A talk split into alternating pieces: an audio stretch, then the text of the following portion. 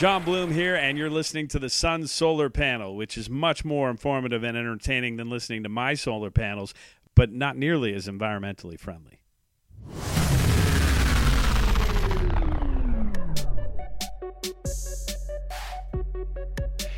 Thank you, everybody, so much for joining in on the Sun Solar Panel. Whether or not you are listening on the podcast or you are joining us now on YouTube Live. By the way, if you're on YouTube Live, we can see all your comments. Uh, if you have a really good question for the show, by all means, I will make sure that we get it in. Joining us today, Mr. Dave King. Which Dave, by the way, great shirt you got on, buddy. Yep, we got the Sun Solar Panel shirt, straight hot off the presses. I uh, and what the hell are you wearing? A Nike shirt. I meant Some to Nike ass shirt. I meant to wear it yes or on the show today, but I ended up wearing my solar panel shirt uh, yesterday, so it did not happen. Anyway, Greg, he he is sick, so he is not joining us today. Yeah, sorry about that, Greg. Hope you feel better, buddy. I tried to get Mr. John Bloom on the show last minute, but it turns out that a lot of guys uh, are not awake at 6:45 in the morning on a Saturday. We need to find East Coasters. you know, when I thought about it, I almost uh, I almost hit up Steve Kyler, but I didn't quite think that the show content uh would he would have been a good uh, in a Oh, good he place would have been it. a good example of a of a national media person who might have a different opinion of the Suns off season than we do. Yeah, well, that is uh that is very true. So, You can always and, try. We can bring him on second half. Yeah, and in normal fashion, we recorded the show, the last episode on Wednesday, and uh, you know we spent probably ten minutes talking about Kelly Oubre, and then the second that we get done, and I upload that shit to the to the fucking podcast. Yeah. There's the there's the signing. there's the signing. Um, ended up being two years, 30 million, 14.4 in his first year, 15.6 in his second. Uh, Dave, what do you think? Uh, what do you think the holdout was? It goes the other way. It's the bigger number in the first year, smaller number in the second year. So that actually works out really well for the Suns. They they they give him all the money this year when they the uh, actually it's all out of Sarver's pocket because it's over the cap. So it doesn't take away from anything else other than other than his pockets. Um, this year he gets 15 over 15. Next year he gets under 15, which is uh, 14 4, 14 6, something like that. And then what that does is that lowers his cap hold just by a little bit because the cap hold after two years is 150% of your salary number, which is still a lot. And it's still likely that if he doesn't play awesome, they're going to renounce him anyway. But if he does play great, he um, approaches near all star or at least cult star status in Phoenix, and the Suns want to keep him for over 20 million a year or something like that they can re-sign him uh, and they can go over the cap but the cap holds 150% which means the cap hold will be around 22 million so not quite sure how it's going to work out in uh, two years in the summer of 21 depending on where the suns are as a franchise but it is nice to know that the suns have flexibility in that summer of 21 when a bunch of stars are back on the market So, what do you think the holdout was? Do you think it was the number of years? Do you think it was the dollar amount? Uh, do you think pretty Suns? sure, yeah, I'm pretty sure uh, the Suns thought that he was worth in the 12, 13 million range a year for a longer contract. I'm also pretty sure the Suns did not want to go longer if they didn't have to. Um, you really don't know. We had we had what uh, 40 games with Kelly Oubre this year. That's it. And coming into that uh, stretch, and he only had a dozen or so as a starter.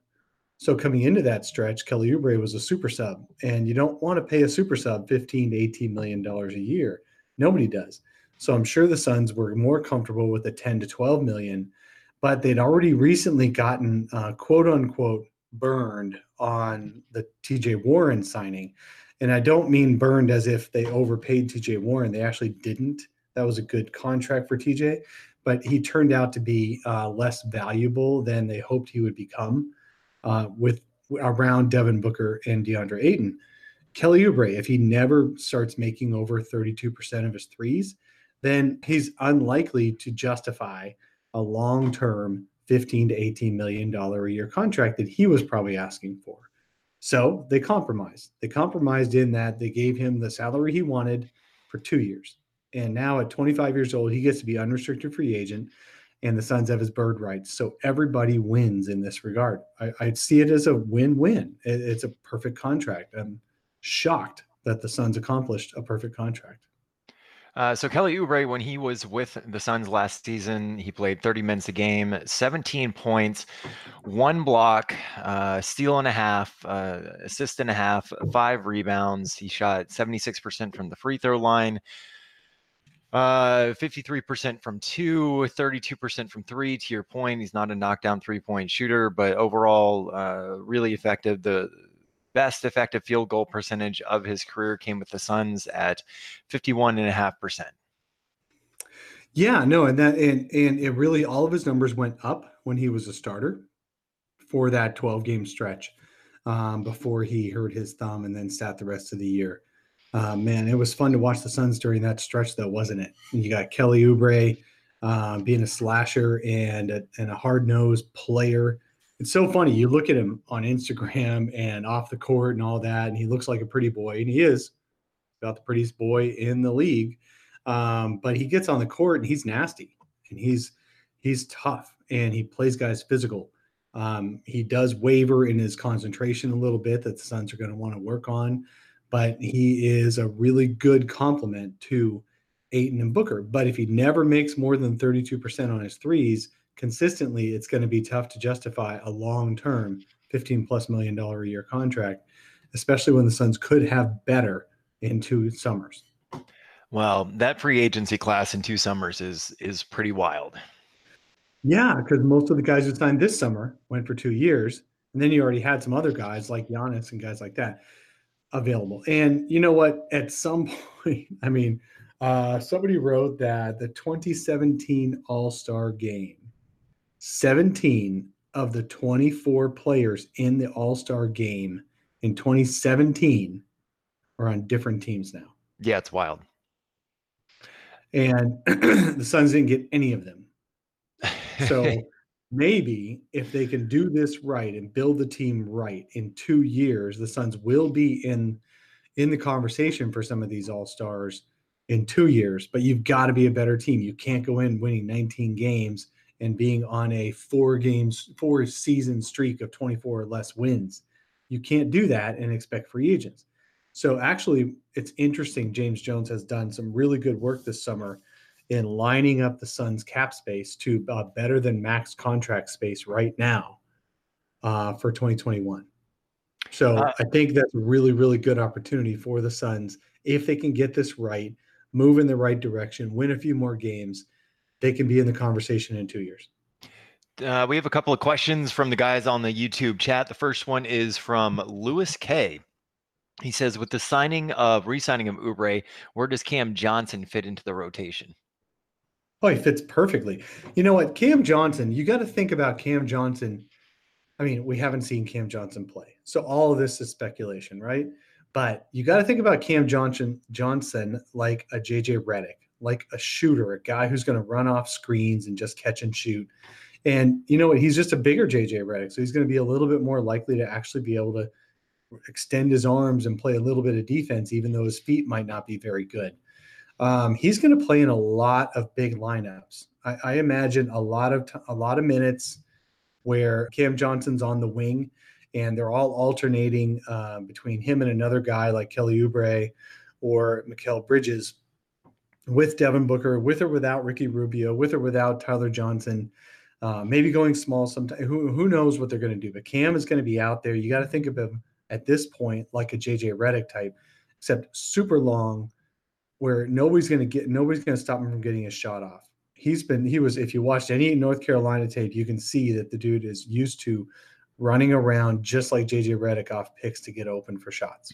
And Kyle Korver. Kyle Korver is another example. Kyle Korver is not a great defender, but he's been on really good teams rotations in in big spots because he can shoot the rock. Is it just me, but the more that I watch tape from Cam Johnson, the more I buy into the pick? Sure. Well, one thing, you're a Suns fan. and for another thing, I love I love his mental makeup. The the guy is he's an old rookie. He's a veteran. He's played on winning teams. Um, and I've gotten a lot of feedback also on uh, Ty Jerome as well on being a, a, winner and being a guy who steps up in big moments. James Jones, for better or worse, and we'll see if it's for better. We don't know. We, it's too early to grade the draft, but he could have found some guys that nobody cares where they were taken in a few years. They're just glad they're on the team, as opposed to standing on the fact that this was a top four pick, this was a top eleven pick, this was a twenty, you know, twenty fourth pick these guys can outplay their their pick status like a lot of guys do in the draft. People rarely remember where a dude went in the draft if he was so good. Now, these guys are not all-star caliber, but they're role players that every team would want. Hopefully, we'll we'll just have to wait and see. Uh, Steve White on the YouTube chat, he says, "Here's a question for you guys: What or who do you think is the best contract we have in terms of trade assets going forward on the team?" Um, I'd be hard pressed to think it's anybody but Tyler Johnson. Sure, absolutely. Look, if the Suns, here's the thing people say the Suns have lost future flexibility. Ben Rohrbach, I'm looking at you right now. I know you're listening to the solar panel because you just love the Phoenix Suns with all your heart. So I know you're listening to this. And uh, Ben's the one who gave the Suns an F because they didn't make themselves any better. Uh, in the offseason, and they lost future flexibility, he says, by trading away a couple of second round picks that can be easily bought anytime we want um, and by um, giving Rubio three years on a deal. Um, Rubio is the only guy besides Devin Booker who's on a deal longer than two years from now. He's the only one.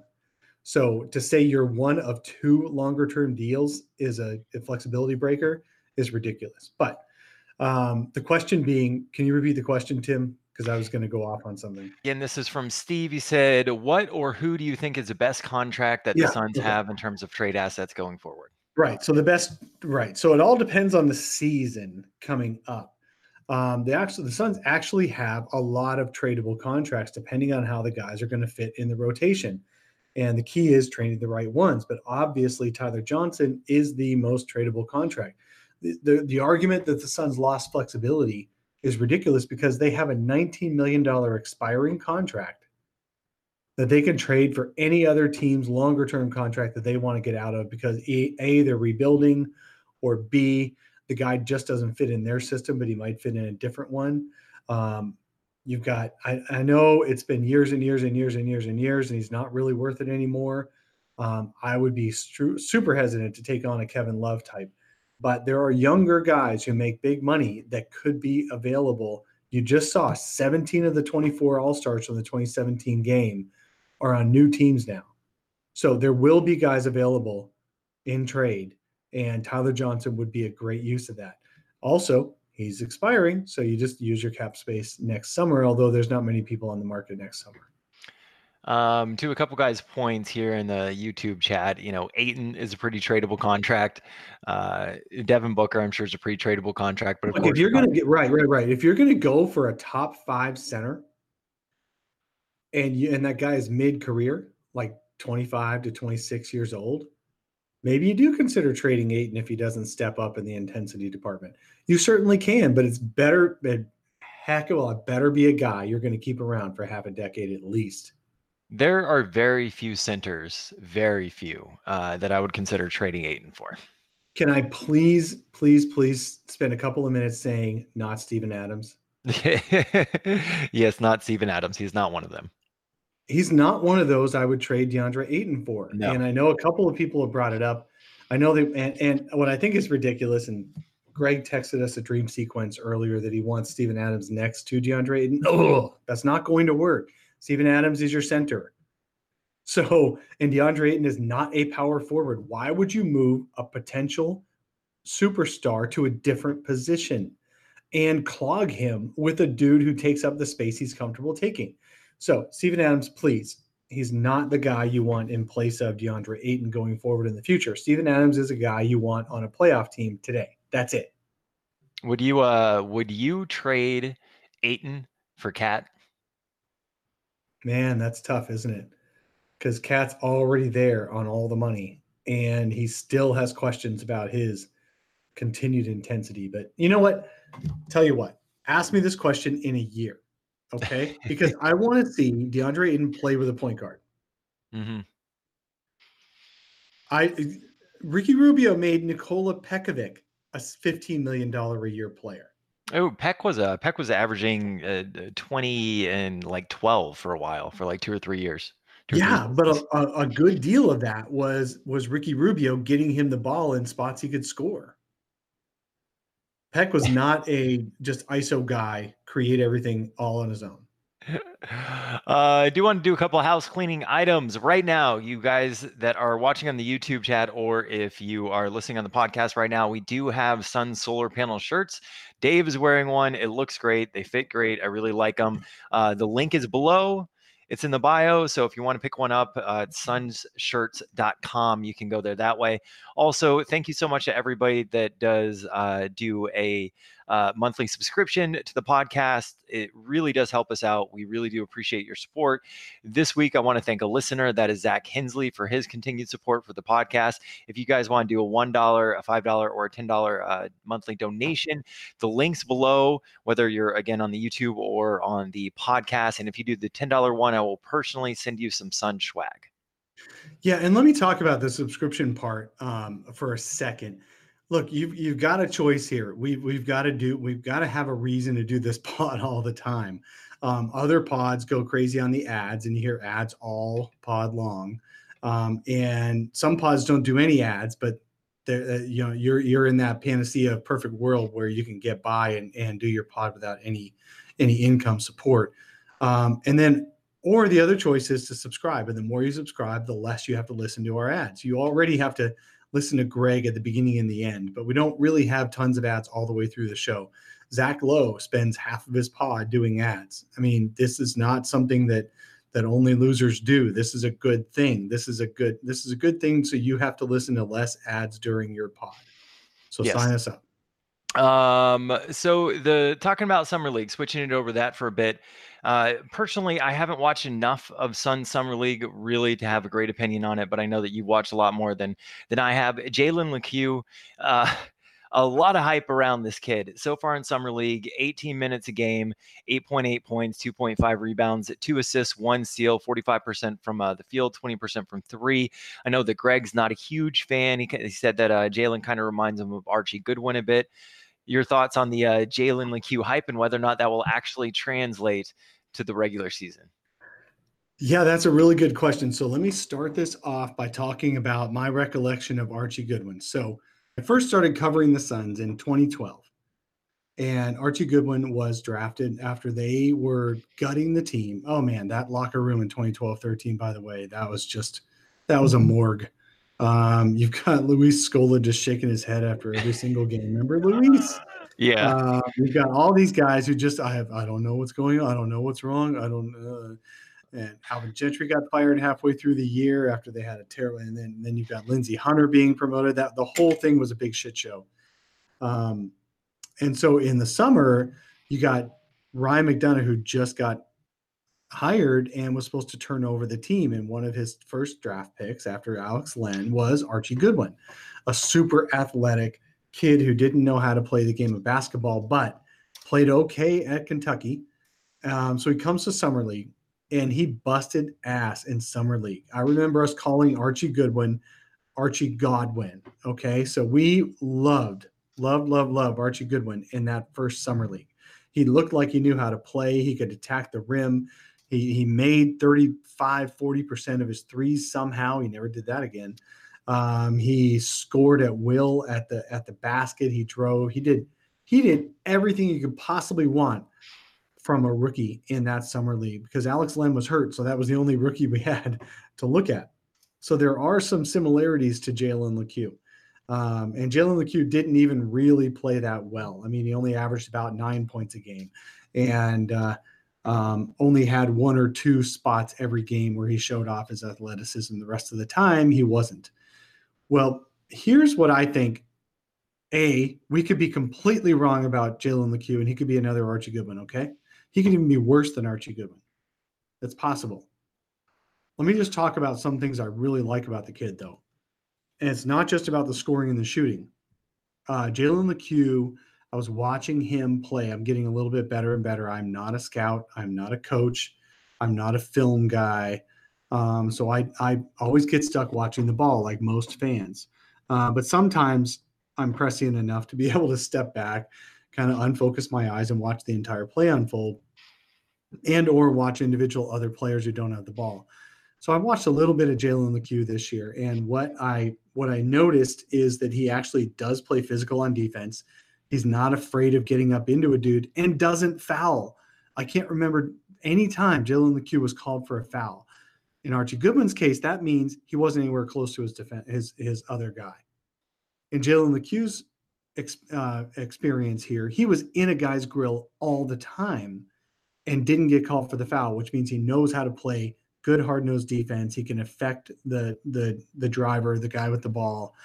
Um, so I really liked that, and he didn't get lost on a bunch of backdoor cuts, which is you know hey, that's 90% of the Suns team in the last six years was getting lost on, on backdoor cuts because they kept watching the ball themselves. I mean, I, I beat myself up over being a ball watcher as a fan. These Suns players are all ball watchers too. So um, I did really like the Jalen Lecque stayed within his assignments and, and played okay on the defensive end, which is unusual for a 19 year old who's never played above high school ball. So there are there are small signs that Jalen Lecque could be really good. However, he didn't show a ton of court vision um, for passing, and he did not take over any of the games. And his shot is super inconsistent. You like have to get a shot doctor with him to straighten out his shot. Like, could he become a brand new shooter in the pros? Absolutely. There are guys who learned how to shoot after they got to the pros, but uh, he's going to have to learn a lot to be really good. And if all he is is a driver and a slasher, then he's going to have limited future. In terms of the Suns' point guard rotation, where does he fall in? Um, right now, he's like fifth. So you've got, I mean, even if even if you put Tyler Johnson over behind Devin Booker as the combo guard, shooting first shooting guard, first guard off the bench, which I think he will be, assuming the Suns uh, roster doesn't change and Tyler stays with the team. He's the first guy off the bench okay, um, for a ball handler type role. He's either right behind Rubio or right behind Booker. Even if you slot him over behind Booker, you've still got um, you've still got Elie Okobo, Jevon Carter, and Ty Jerome, who was a first round pick, ahead of him behind Ricky Rubio. So Lecque is at best fifth on the point guard depth chart right now. Stay tuned. Hi, my name is Tyler Ulis, and you are listening to the Solar Panel, of Phoenix Suns show. You put up a piece on Bright Side of the Sun, and a lot of this was was based off of a report that Gambo said that uh, somebody asked him, "Are the Suns done really for the offseason, or are they still trying to fill any gaps?" And Gambo replied that the Suns are still looking to sign a third string power forward. So over on Brightside the Sun, you have a really great article where you kind of talk about some of the uh, uh, veteran third string power forwards that are still available in free agency, and you kind of compare that to uh, you know uh, Marquese Chriss and Dragan Bender and some of those guys. It's a really good read. I suggest everybody go over to Bright Side of the Sun and read it. A couple of the names that you threw out though: Kenneth Faried, Jonas Jerebko. Mar, uh, Johnson and Luc Mbah a Moute.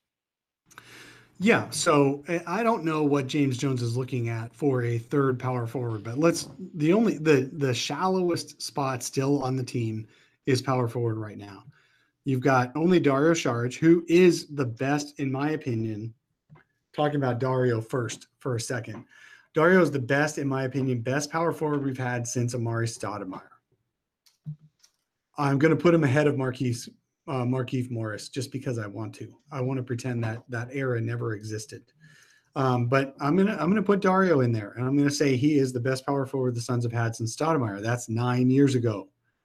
Um, however, he can only play 30, 35 minutes at best if he's playing really well. So you've got to have backups. And I'm not convinced about Frank Kaminsky, by the way. I know um, Frank has four years in the league and all that, but I don't see him being a whole lot better than Dragan Bender was, or even Ryan Anderson. I'm seeing shades of Ryan Anderson in this Frank Kaminsky signing. Luckily, he doesn't cost as much as Ryan Anderson did.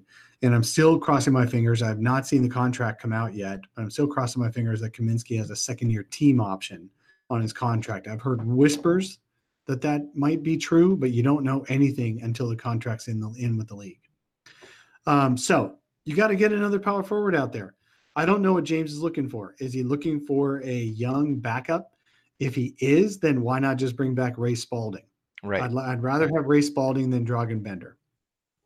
Dragan Bender, Marquese Chriss, by the way, are still unsigned for the 2019 20 season, and they were top eight picks just three years ago. Cheick Diallo is also out there. Um, he was recently released by the Pelicans. He's very similar to the Bender and Chriss kind of thing, except he was taken a lot lower in the draft. But he's got the athletic skills. He's got potential. He's got he's a better rebounder than either of those guys. Um, but he's really inconsistent. He doesn't have much of an offensive game. So why not just bring back Ray Spalding if you're going to do that? However, I think they could possibly get Ray Spalding on a two way if nobody else signs him to a straight deal. Uh, the Suns are looking for two ways. They never got Tariq Owens on the court, I don't think, at all this week in Summer League. So it would be a total um, projection to put um, uh, Tariq Owens, who they I thought had the inside track to a two way, as as a as an athletic forward type um, for next year. So maybe Ray Spalding does that. I don't know that you need to give Ray Spalding the whole the full contract. Um, so you could also go with a veteran, and as Tim said. I just looked at, I pulled up a couple of sites that showed the best remaining power forwards. There are other guys out there besides these four. There certainly are. But these are the ones who were listed as the best available big men. And likely at this point, no NBA teams have much more than the minimum. So these guys will all be signing minimums and they're probably looking for minutes. They're probably looking for opportunities. And I'm just saying the reason I went down the depth chart first is I think that um, Saric is uh, Saric can play maybe 30 minutes a game, and so you got 18 right there available every single night, and it should be pretty easy for any of these veterans to beat out a Frank Kaminsky. So you've got Kenneth Faried, who has been around a long time. He played with the Rockets that last year in the playoffs and stuff. He's he's good and bad. He didn't play for the Nets the rest of the year before mm-hmm. that. The Nets were too good to, to for him to get on the court. So he's not he's not a guy who's going to take over and he certainly doesn't have any kind of offensive game other than um, pick and roll finishes and and open court stuff and all that. He's yeah, he also gets some uh, offensive rebounds. He does. He gets um last year. Yeah, he had. I mean, he had some. Oh, for his career. Okay, so I put in his career numbers per game. Three a game is pretty darn good for offensive rebounds, and the Suns could use that for sure. He also, uh, uh, for his career, averages eight rebounds a game in only 24 minutes. So, I mean, the guy is productive for his career, and he's only uh, 31, I believe. On the offensive end, he is a, a pretty piss poor defender. Yeah, as a defender, see, for people who don't confuse rebounding with defense, he's a bad defender. He really is. And mm-hmm. it's not, I'm not sure that's a good mix to put next to DeAndre Ayton. If you're going to put a bad defender next to Ayton, at least make him a three point shooter so he can stretch the floor on the offensive end. Frank but, Kaminsky.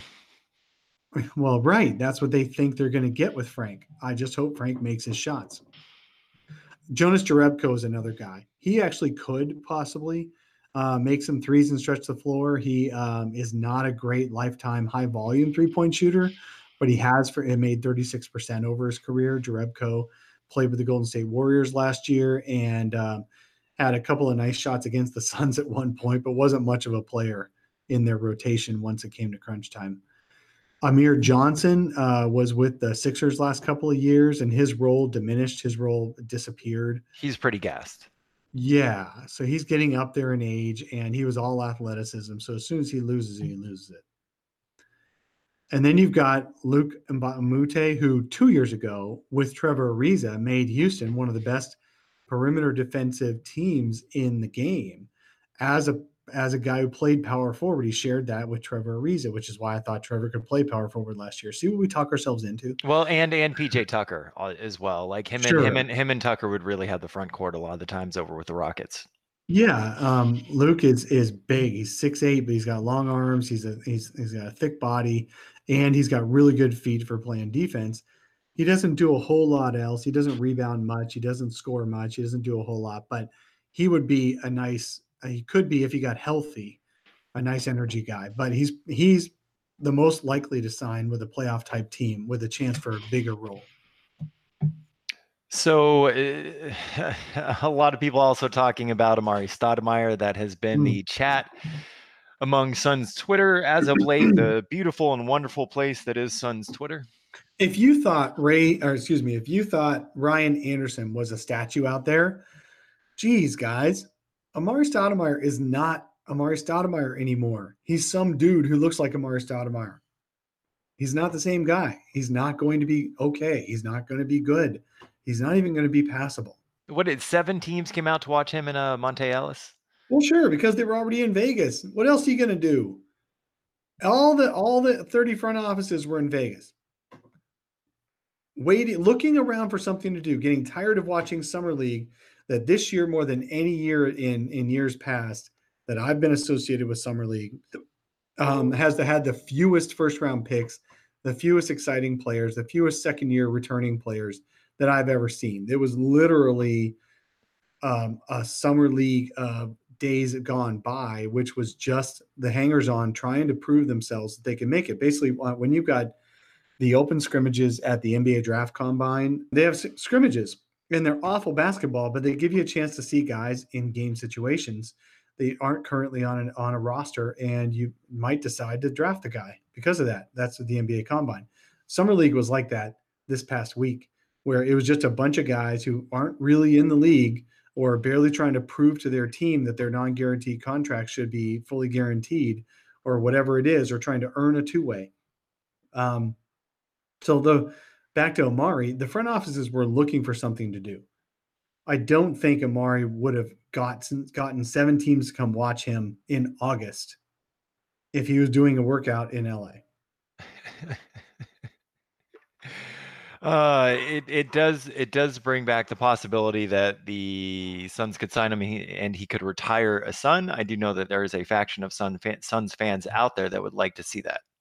oh that's fine that's fine sign him for a one-day contract right now before you've actually found your third power forward yes that's fine they're doing nothing right now why not put him So- in uniform take a picture and then rescind the contract David said you had something on uh, Jalen Lecque you wanted to talk about.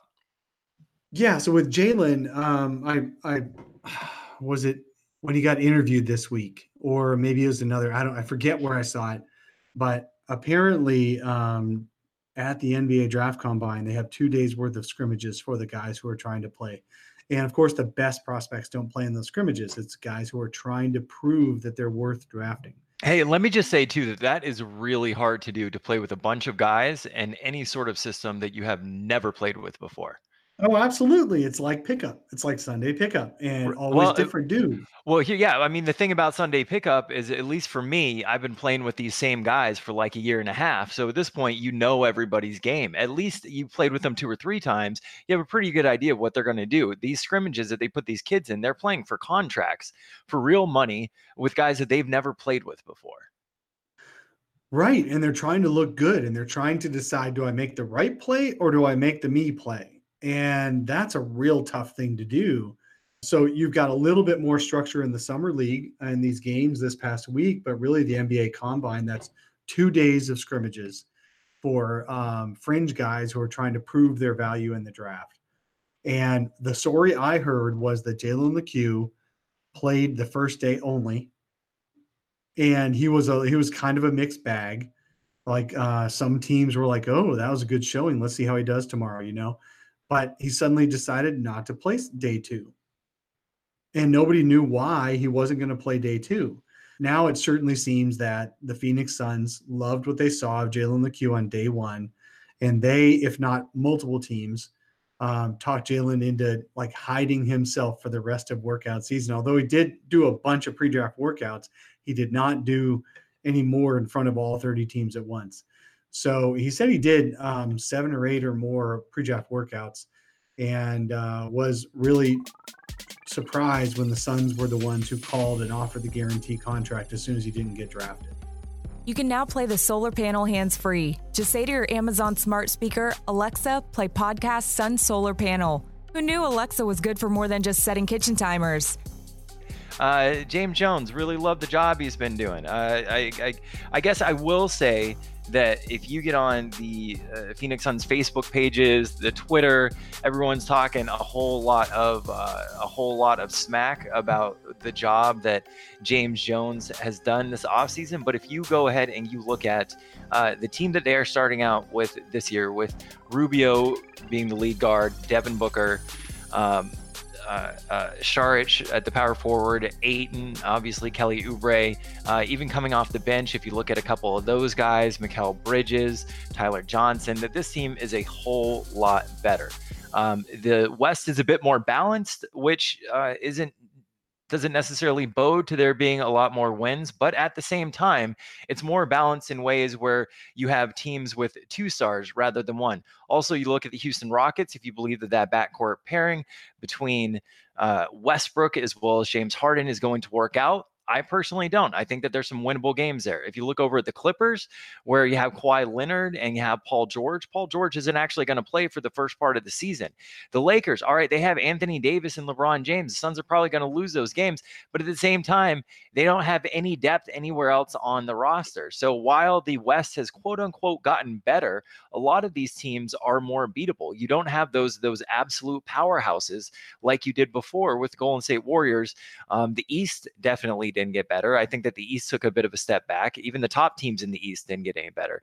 So there is a possibility of the Suns being a much better team this year. And everybody on mm-hmm. Suns Twitter and Suns Facebook that says that this is a garbage ass team coming into the season, I just really, really disagree.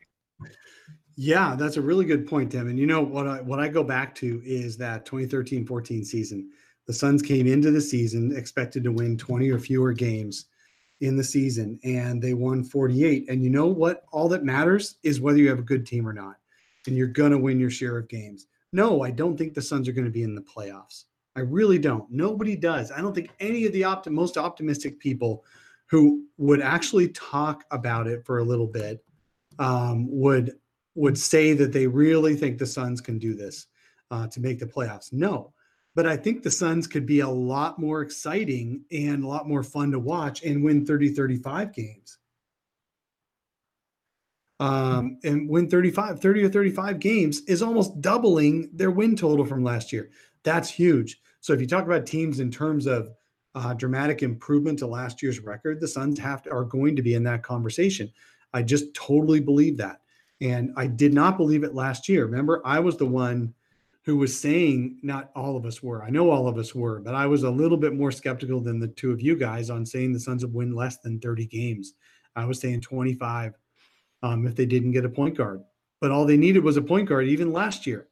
And even last year, if the Suns had Tyler Johnson all year long, all year long in last year's West, they would have been um, they would have been um, a 30-35 win team. Just Tyler Johnson. And now they have Ricky Rubio with Tyler Johnson coming off the bench, plus a much more um, realistic team, a, mu- a much better team. Darn it. I thought I had a special guest for us. You know what's funny? So I actually I'm I'm not going to give it away in the show because everybody that's watching on the YouTube right now, I don't want to disappoint them with uh with who it was going to be. But I actually hit him up uh, earlier this morning to see if he could come on, uh, but he he couldn't because he likely wasn't awake at the time. But we'll we'll try and get him on soon. Uh, met him out in Vegas. Total fanboy over it. It was really awesome to meet him. I have so much respect uh, for him, and we'll have to just try and get him on soon then. Yep, absolutely. We'll get, we'll get we'll get more special guests um, throughout the summer to talk about what they think of the Suns this coming season, and uh, um, we'll you know that's what we do every single summer. We analyze this thing to death. Uh, but I absolutely think that um, that I absolutely think that that we have a great chance to improve dramatically this next year, and we're not even counting on the dudes on the summer league roster for the first time in five years. So I want to do a series coming up on the show where we analyze the Suns' backcourt and the front court and compare that to basically every other team uh, out in the West and and try and delve into where they rank with uh you know the individual uh, combinations of positions. So i think that we're going to have to do that or something along those lines during august. Also if you guys have any ideas for august content because there ain't nothing going on by all means please share it. So we've been we've been talking about having more segments on the show over the year but we always end up just ranting and ranting and ranting and not actually doing a whole lot of really pre-planned segments do we also, Tim, want to spend the summer uh, breaking down some of the most commonly used advanced stats so that we bring them up? Something that we were supposed to do like over the last six months, but just didn't. yeah. Um, because it is good to bring them up, but it's really good to know what they are in context. Oh. Um, so when people talk about things like VORP and PIPM and things like that, we should know what they mean and in the context of what they mean and what they don't mean. So uh, we'll also start a series over the summer to help our guys get a little bit smarter. Our and hold, this is really just for Greg. No, like, it's for like, all of us. It's don't, for everybody. Don't sugarcoat it. This is so Greg can keep up with the conversation. Well, no, but there are all, there are also people who overvalue these stats too. They think they know them and they overvalue them. And I want to make sure that we know the context of all these stats and where they're limited in what they say about a player my favorite my favorite part of stats is that you can find basically any individual stat that'll support your argument. Absolutely. And that's that's part of the battle is mm-hmm. is trying to find that stat that helps you this slice of of like 12 games as a starter is when he showed us he was an all-star caliber player. yeah, he has a really great box plus minus. He's shooting 37% from the field, but that box plus minus. Uh, there, there's a new defensive stat that came out recently that I'm a little bit intrigued with, and I got into a, a, a Twitter debate with somebody about it. And it's interesting the the way that the mathematics of it. Um, uh, part of it, part of it is is real. The problem with defense and trying to measure those stats is, and you guys watching on YouTube right now, or you know Dave King, uh, uh, back when you used to actually play ball, is let's say someone's trying to back you down in the post, right?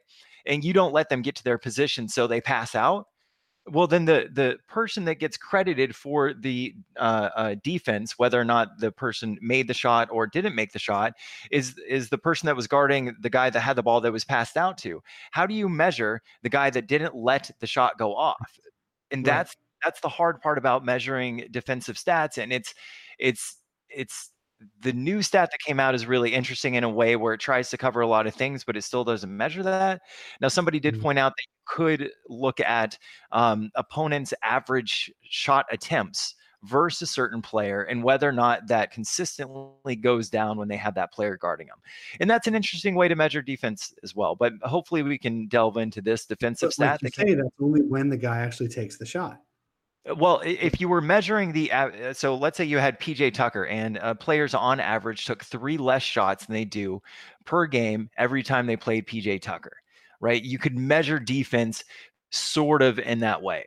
Um, uh, but how do you measure defense if the if the defense intentionally forces a shot, a mid range, semi open shot? But that's what the defense is trying to do uh, do you discredit the person that was defending that mid-range shot when really that's what they were trying to get the the opponent to shoot?